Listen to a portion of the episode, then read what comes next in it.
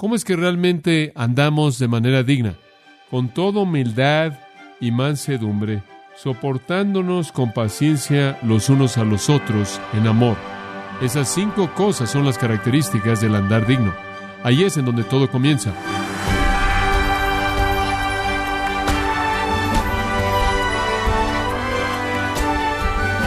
Les saluda su anfitrión Miguel Contreras, dándole la bienvenida a Gracia a Vosotros con el pastor John MacArthur. Una cualidad de la vida de los que caminan cerca del Señor Jesús es la humildad. La humildad es una marca del cristiano verdadero. Pero ¿cómo se manifiesta la humildad en la vida de un cristiano? Quiero invitarle para que no se pierda el programa de hoy, donde John MacArthur nos enseña los principios bíblicos que se distinguen en la vida de los que caminan en humildad. Parte de la serie Caminando al Paso del Andar Cristiano, aquí en Gracia a Vosotros. Quiero compartirle las características del andar digno. Las características del andar digno. Ahora, quiero que entienda algo conforme vemos esto en los versículos 2 y 3. Él dice, ahora, van a andar como es digno. Y todos nosotros estamos diciendo, muy bien, quiero andar como es digno. ¿Cómo? Aquí, él dice, muy bien, aquí están 5 maneras, 5 claves. Humildad, mansedumbre, amor que soporta y unidad. Esas son las 5 características de un andar digno. Y la meta de todo esto, versículo 3, es la unidad del Espíritu. Ahora, lo más importante que Pablo quiere que sepamos es que Dios quiere unidad en la iglesia. Él quiere unidad en la iglesia. La unidad de los creyentes es crítica. Los primeros 3 capítulos de Efesios lo enfatizaron. Somos un nuevo hombre, un cuerpo, una familia, una casa, una habitación del Espíritu. Este énfasis tremendo de que judío y gentil son uno en Cristo. Todos somos uno, muy importante. Y es importante debido a esto. En Juan 17, versículos 21 al 23, Jesús oró al Padre. Y Él oró una oración muy explícita. Esto es lo que Él dijo. Padre, oro porque todos sean uno, como tú, Padre, en mí y yo en ti, que ellos también sean uno en nosotros. ¿Por qué? Para que el mundo pueda creer que tú me has enviado. Versículo 23. Yo en ellos, tú en mí, para que sean perfectos en unidad, para que el mundo pueda saber que tú me enviaste. En otras palabras, el concepto entero de que Cristo es el Hijo de Dios está encerrado en la unidad de la iglesia. ¿Lo ve? Esto es, conforme somos uno, manifestamos Cristo al mundo. ¿Sabe una cosa? El mundo es todo discordia. Todo en el mundo es una falta de armonía. El mundo es todo enemistad y antagonismo y amargura y resentimiento e individualismo. Todo mundo busca lo que es para él. Y si en medio de eso hay un oasis de unidad hermosa, hay un oasis de unidad hermosa, hay una armonía de paz en un grupo de personas, el mundo va a ver y va a decir, ¿qué es eso? Y ahí es cuando podemos decir, esto es lo que Jesucristo puede hacer. Y van a decir, entonces, Él debe ser alguien de algún lugar, fuera de este mundo, porque nadie en este mundo jamás podría hacer eso. La Biblia dice, no hay paz para el impío. Paz, paz y no hay paz. No hay nadie en el mundo que jamás ha podido hacerlo. Esa es la razón por la que el mundo se va a aferrar al anticristo. Él va a venir y va a aparecer como el pacificador más grande del mundo. Pero como puede ver, podemos manifestarle al mundo que Jesús es el pacificador. Si tenemos una comunidad de personas pacíficas, amorosas, unidas en un mismo sentir, ¿verdad? Este es el corazón de nuestro testimonio para que el mundo pueda saber que Él es enviado por Dios. Él no es tan solo otro hombre. Ningún hombre jamás ha podido hacer ese tipo de paz. Ningún hombre jamás ha podido relacionar a la gente entre sí de esa manera. Él tiene que ser divino y ese es el corazón de todo. Entonces, el andar digno tiene como su objetivo, en primer lugar, la unidad en la iglesia. Que andemos como es digno para que la iglesia sea una. Ahora, ¿cómo es que usted llega a eso? Bueno, le voy a decir una cosa. Si todo el mundo es soberbio, nunca tendrá unidad, ¿verdad? Si todo el mundo está diciendo, bueno, voy a hacer lo que yo quiero, y voy a sacar lo que pueda para mí, tú saca lo que puedas para ti, nunca tendré unidad. Usted tiene a todo el mundo haciendo eso y estamos en muchos problemas. Si todo el mundo está preocupado por lo suyo, ya no voy a soportar esto, no me puedes hacer esto, entonces no van a tener unidad. Ahora observe esto. En donde usted tiene humildad, usted tiene unidad. Si todo el mundo está peleando por sus propios derechos, usted tiene una discordia terrible, terrible. ¿De dónde vienen los pleitos entre vosotros? Santiago dice, vienen porque quieren sus propias deseos y desean tener lo que tengan y van a hacer lo que sea por tenerlo. Como puede ver, eso es guerra. Por otro lado, ¿de dónde viene la paz? Viene de Efesios, más bien Filipenses, capítulo 2, en donde Pablo dice, estimando cada uno a los demás como ¿qué? Como superiores a sí mismos. Como puede ver, usted tiene paz y unidad cuando vemos por las cosas de otros y no por las nuestras. Cuando todos estimamos a los demás mejores que nosotros mismos. Cuando todos estamos involucrados en satisfacer las necesidades de usted. Cuando todo mundo se preocupa por los demás en lugar de sí mismos. Entonces hay una armonía y una hermandad y una paz y una unidad que es una unidad inexplicable humanamente. Eso es lo que Dios quiere. Entonces dice usted, muy bien, estamos tratando de llegar a la unidad del espíritu y el vínculo de la paz. Es correcto. Estamos tratando de ver ese cuerpo único, un espíritu, una esperanza, un Señor, una fe, un bautismo, un Dios. Ese concepto de los versículos 4, 5 y 6. Estamos tratando de ver esa unidad realmente viviendo para que el mundo sepa entonces que Dios envió a Jesús. Él tiene que ser sobrenatural porque ningún hombre podría hacer eso. Pero el mundo no va a saber eso a menos de que tengamos esa unidad. Mantengamos esa unidad y nunca la mantendremos sin seguir estos pasos. Veamos uno, el primer paso. Con toda humildad. Con toda humildad. Hombre, ¿sabe una cosa? Es algo tan difícil predicar acerca de algo así porque usted ve su propia vida y usted tiene una batalla tan grande con estas cosas. Esto me convence de pecado. Con toda humildad, la palabra pasa en el griego significa todo, total. Y la palabra simplemente significa humildad total. Digo, nada más. Sin excepción, humildad total. No solo humildad, sino toda humildad. En todo. En toda relación. En toda actitud. En todo acto. En toda obra. Usted siempre manifiesta humildad. Ahora, la palabra griega viene de dos palabras. La primera, tápinos, significa bajo. Es simplemente una palabra que significa bajo en contraste alto. Pero tiene un uso metafórico. Significa es usado algunas veces para hablar de pobre. Hablamos de clases bajas. Bueno, así es como es usada. Gente pobre es usado para hablar de algo no importante. Si algo tiene una prioridad baja, queremos decir que no es importante, es algo que es inútil. Inclusive era usado por los griegos para hablar de algo que era una especie de persona cobarde, una persona baja. Y lo usamos en la actualidad para hablar de alguien que actúa de una manera que simplemente no es coherente con lo que debería haber sido hecho. Eso fue algo bajo lo que hizo. Significa algo bajo, algo no importante, algo pobre, algo cobarde. Ahora, la segunda parte de la palabra es froneo, el cual es un verbo que significa pensar o juzgar. La combinación entonces significa piense de sí mismo como bajo, piense de usted mismo como alguien no importante, pensar en usted mismo como algo bajo, pensar en usted mismo como alguien pobre, pensar de usted mismo como alguien insignificante. Ahora usted lo entiende. En todo lo que usted haga, piense en usted mismo como bajo. Pablo le dijo a los romanos, por favor, un hombre no debe tener un concepto más alto de sí mismo que el que debe tener. ¿Y cómo debe pensar de sí mismo? De manera baja. Pero ¿sabe una cosa? Siempre se nos dice que debemos pensar de nosotros mismos como algo maravilloso. ¿Sabe una cosa? Debemos realmente vivirlo. Las comerciales nos lo dicen, hombre. Si no eres rico y hermoso, difícilmente puedes tolerar ver la televisión. Usted difícilmente puede soportarlo. Lo frustra usted. Y ¿sabe una cosa? Constantemente se nos está diciendo que debemos ser soberbios, orgullosos. Bueno, eso no es lo que la Biblia dice. ¿Quieres saber algo interesante? Esta palabra nunca aparece en el griego clásico porque fue inventada por los cristianos, porque el mundo no tuvo este concepto. Juan Wesley dijo, y cito, ni los romanos ni los griegos tuvieron una palabra para humildad. No tuvieron una palabra para expresarlo. Y la razón por la que no tuvieron una palabra para esto era porque menospreciaban esa actitud. Ellos simplemente usaban una palabra de menosprecio. Esta es una palabra a la que se le dio algún tipo de personalidad. Tenían palabras que significaban pobre y cobarde y demás. Y por cierto, inclusive esta palabra cuando fue inventada por los cristianos llegó a significar pobre, cobarde, no importante. Y los paganos en los primeros 2 siglos, cada vez que encontramos esta palabra en escritos paganos, era usada de manera menospreciable, peyorativa. Inclusive, los cristianos inventaron una palabra para un buen tipo de humildad virtuosa. No podían hacerla encajar en su estilo de vida. Menospreciaban a cualquier persona así. Menospreciaban a cualquier persona así. Se burlaban de cualquier persona que era débil y cobarde, y débil de corazón, y tenía una mente de siervo, y pensaba de sí mismo como pobre. Y bueno, ¿sabe una cosa? Necesitamos ser humildes.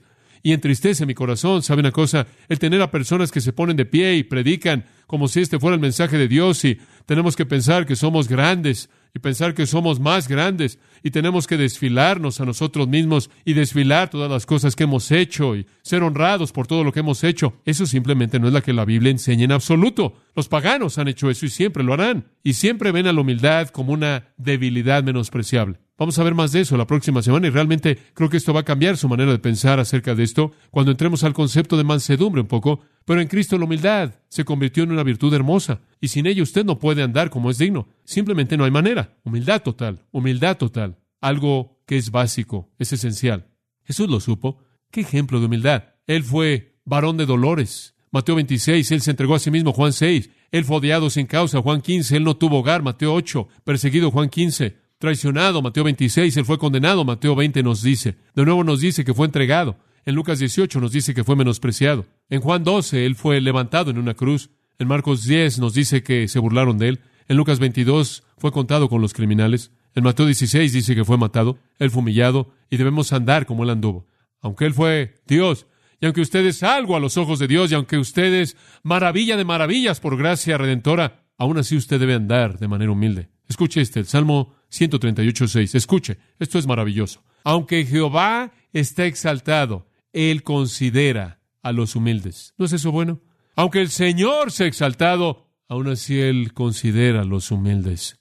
Dios, haznos humildes. Oh Dios, presérvame. Y a usted de evitar exaltarnos a nosotros mismos en nuestra propia mente, pensando que hemos tenido éxito, que somos algo grande y todo mundo está abajo de nosotros y debe ser menospreciado. Pablo conoció este tipo de humildad. Él dijo en Hechos 20:19 que sirvió al Señor con toda humildad de mente, con toda humildad y con muchas lágrimas y pruebas por trama de los judíos. Él dice, servimos al Señor con humildad. Escuche, si usted no tiene un corazón de siervo, usted nunca andará de manera digna. Usted es un siervo, como hemos visto en 1 Corintios capítulo 4 en nuestro estudio.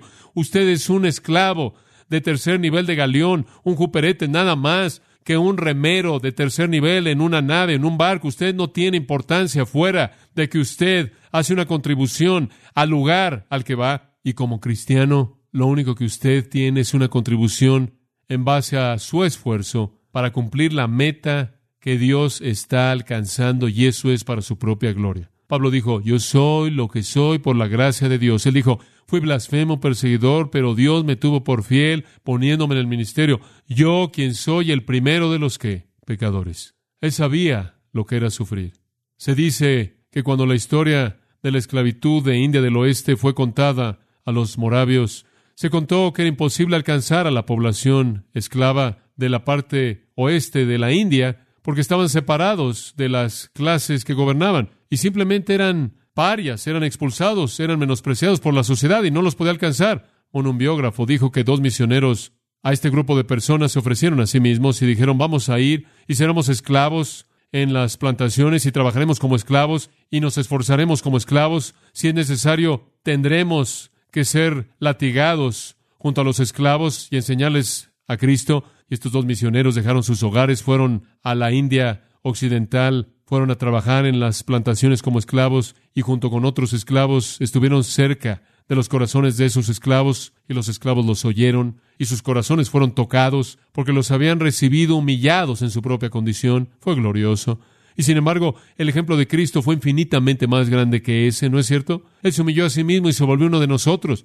Él nos rodeó con sus brazos de amor. Él nos trajo a su propia comunión. Nosotros que éramos esclavos de pecado. ¿Sabe una cosa? La Biblia nos da algunos ejemplos grandes de humildad. Pienso en Juan el Bautista. ¿Sabe lo que Jesús dijo de él en Mateo 11:11? Él fue el hombre más grande que jamás vivió. Entre los que han nacido de mujeres, no se ha levantado uno mayor que Juan el Bautista, el hombre más grande que jamás vivió. Ahora, ciertamente él debió haber recibido algún reconocimiento. El reconocimiento del hombre más grande que jamás vivió. Quizás él lo pudo haber tenido. El premio Mateo 11:11. Bueno, él dijo, es necesario que él crezca y yo debo que mengüe. Él dijo, Él es el verbo. Yo solo soy la voz. Y yo no soy digno de desatar la correa de su calzado. María, cuán humilde fue María, la hermana de Marta. La vemos 3 veces sentada a los pies de Jesús. Y usted tiene la idea de que Marta estaba ocupada tratando de presentar una gran comida para que todo el mundo dijera, Marta, lo volviste a hacer. Jesús dice, Marta, Marta, tienes la prioridad equivocada. El orgullo puede manifestarse de esa manera. Pienso en los escritores de los evangelios. ¿Alguna vez ha notado cómo los escritores del registro de los evangelios podrían haber dicho, y claro, yo estuve ahí con Jesús, y realmente se hubieran exaltado? Pero ¿saben una cosa? Hay casi un escondite hermoso de ellos en sus evangelios. Por ejemplo, Mateo, cuando Mateo se presenta a sí mismo en su evangelio, y él es el único que dice, Mateo el publicano, él exalta a la persona menospreciada que él fue. Y él no se menciona a sí mismo, habiendo hecho una comida tremenda y habiendo invitado a todos sus amigos a conocer a Jesús. Él hizo una fiesta evangelística enorme cuando iba a seguir a Jesús, pero él nunca lo menciona. Lucas escribe acerca de eso. Mateo nunca escribe de eso. Mateo no va a decir nada acerca de las cosas que él ha hecho. Y después Marcos. Marcos, sin duda alguna, escribió bajo la tutela de Pedro. Marcos refleja la perspectiva de Pedro. Y siempre me ha parecido interesante que Marcos no incluye dos de las cosas más grandes que jamás le sucedieron a Pedro. Número uno, el caminar sobre agua. Y número dos, el incidente de tú eres el Cristo, el Hijo del Dios viviente. Y te doy las llaves del reino. Y todo esto, esas están ausentes de Marcos. Pero ¿sabe usted lo que está presente en Marcos? La reprensión de Pedro, la caída de Pedro. ¿Se da cuenta? Y pienso en Juan. Juan, quien escribe un evangelio de 21 capítulos y ni siquiera una vez menciona su nombre. Humildad, humildad. Guthrie ha escrito, los edificios más grandes, las torres más altas, las construcciones más sublimes reposan sobre cimientos profundos. La seguridad misma de dones eminentes y gracias preeminentes yacen en su asociación con la humildad profunda. Eran peligrosas sin ellas. Los hombres grandes necesitan ser buenos hombres. Miren, dice él, un leviatán en el mar, con su barco poderoso, con mástiles, llevando una nube de lienzos, como ella, se mantiene estable sobre las olas y camina derecha sobre las aguas que giran, como una vida que se regula a sí misma de manera inherente. Cuando se mueve el maíz y los árboles están inclinando, y las olas giran con espuma ante el relámpago y rompen en truenos en la playa. ¿Por qué es que ella no es derribada en su mástil y es enviada a las profundidades? ¿Por qué? Porque de manera invisible, debajo de la superficie, hay un casco enorme que le da su equilibrio y hace que se mantenga derecha en medio del agua. La mantiene estable, navegando, y en el vientre de un mar que está hinchándose. Inclusive, así también, dice él, para preservar al santo de manera recta, para preservar al santo derecho y mantenerlo seguro de caer. Dios le da equilibrio y le da un casco, dando al hombre a quien él ha dado capacidades sublimes la gracia correspondiente de una humildad proporcional. Fin de la cita. Es correcto. ¿Y qué es la humildad? ¿Qué es? Dice usted. Sé que es lo correcto, John. ¿Y qué es? Le voy a dar tres cosas. En primer lugar, una conciencia de sí mismo. En primer lugar, la humildad comienza con una conciencia de sí mismo. Es tan importante. Bernard dijo, y cito, la virtud por la cual un hombre se vuelve consciente de su propia indignidad. La humildad comienza con verse de cerca a sí mismo de manera honesta. ¿Y sabe una cosa? Lo que yo creo que eso involucra diariamente, ahora escuche esto, diariamente, cada día de su vida, una confesión abierta, honesta, de pecado delante de Dios. Usted puede disfrazar quién usted es en realidad. Usted puede jugar y convencerse a sí mismo de que usted es algo maravilloso y nunca ser honesto consigo mismo. Pero somos, primera de Juan 1 dice, somos los que constantemente estamos confesando nuestros pecados. Somos como Pablo, quien dice, soy el primero de los pecadores. Somos los que nunca alcanzamos, pero proseguimos hacia la meta. Pero usted nunca llega ahí, debe reconocerlo. Cuando usted se vea tentado a ser orgulloso, recuerde quién es. Usted no ha llegado donde debe llegar, no se engañe. Usted no está ahí, usted no lo ha hecho todo, usted no lo ha cumplido. Una conciencia apropiada de usted mismo. ¿Y sabe usted cuál es el problema que enfrentamos todo el tiempo? Cuando tropezamos con quién realmente somos, cuando nos comparamos con otras personas, porque siempre podemos encontrar a personas peores que nosotros.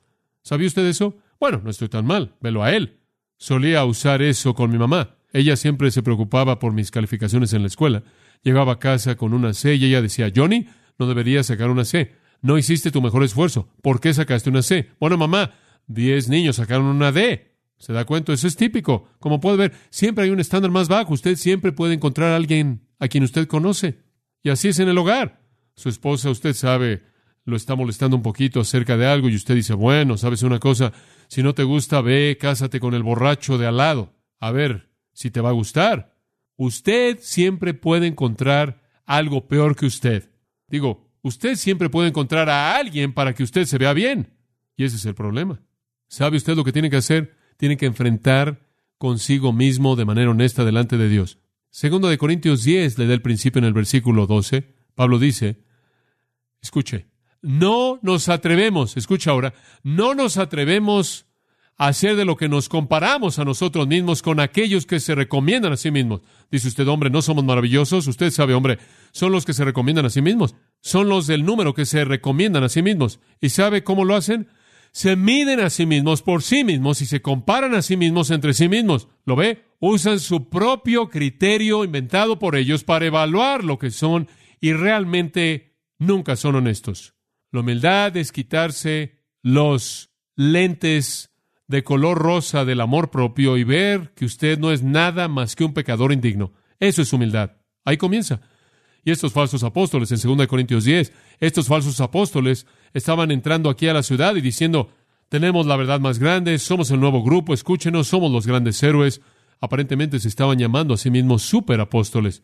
Eran los más importantes. Y Pablo dice, bueno, se comparan a sí mismos, consigo mismos. Esa es la razón por la que creen que son tan maravillosos.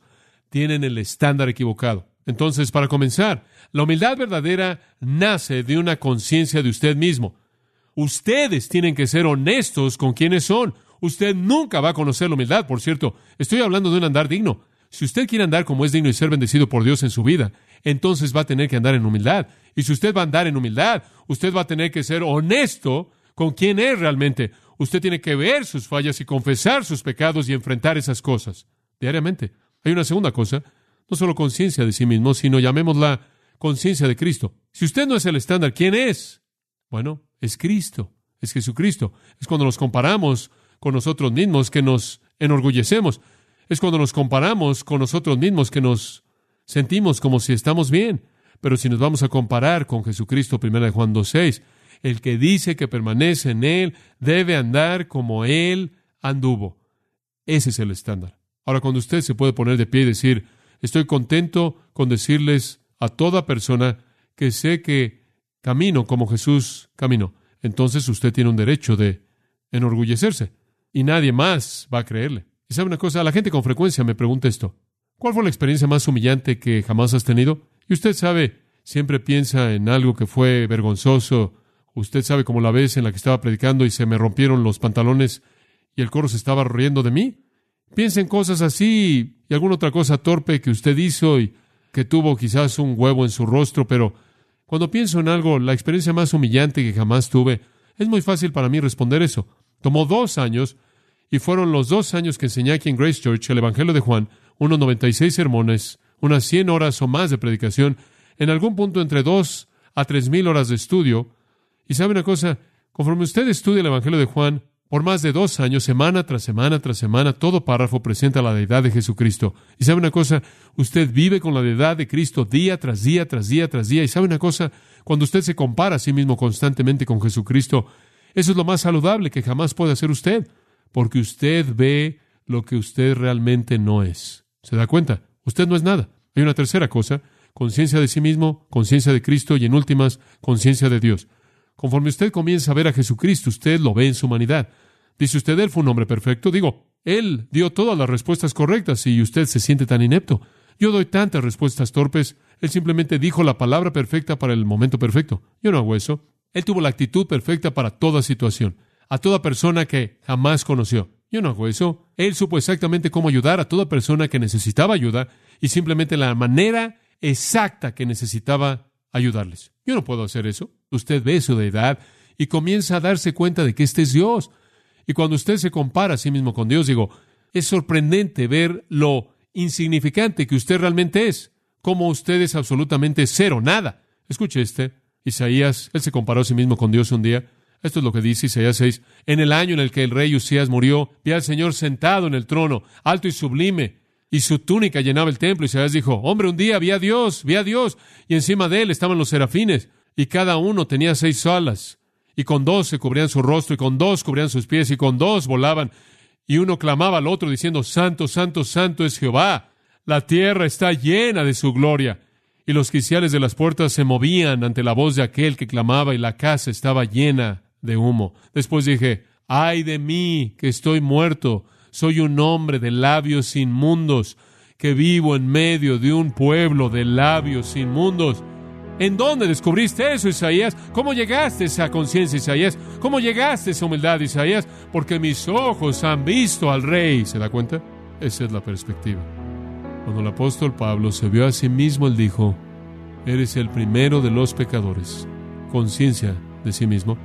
Cuando Pedro vio a Jesús, él dijo, apártate de mí, oh Señor, porque soy pecador. Conciencia de Cristo. Cuando Isaías vio a Dios, él dijo, ay de mí, porque soy hombre de labios inmundos. ¿Se da cuenta? Ese es el corazón de todo. Cuando usted ve a Dios, usted dice, ¿qué es el hombre para que tengas de él memoria? Y el Hijo del Hombre para que lo visites. ¿Quién soy yo? Humildad.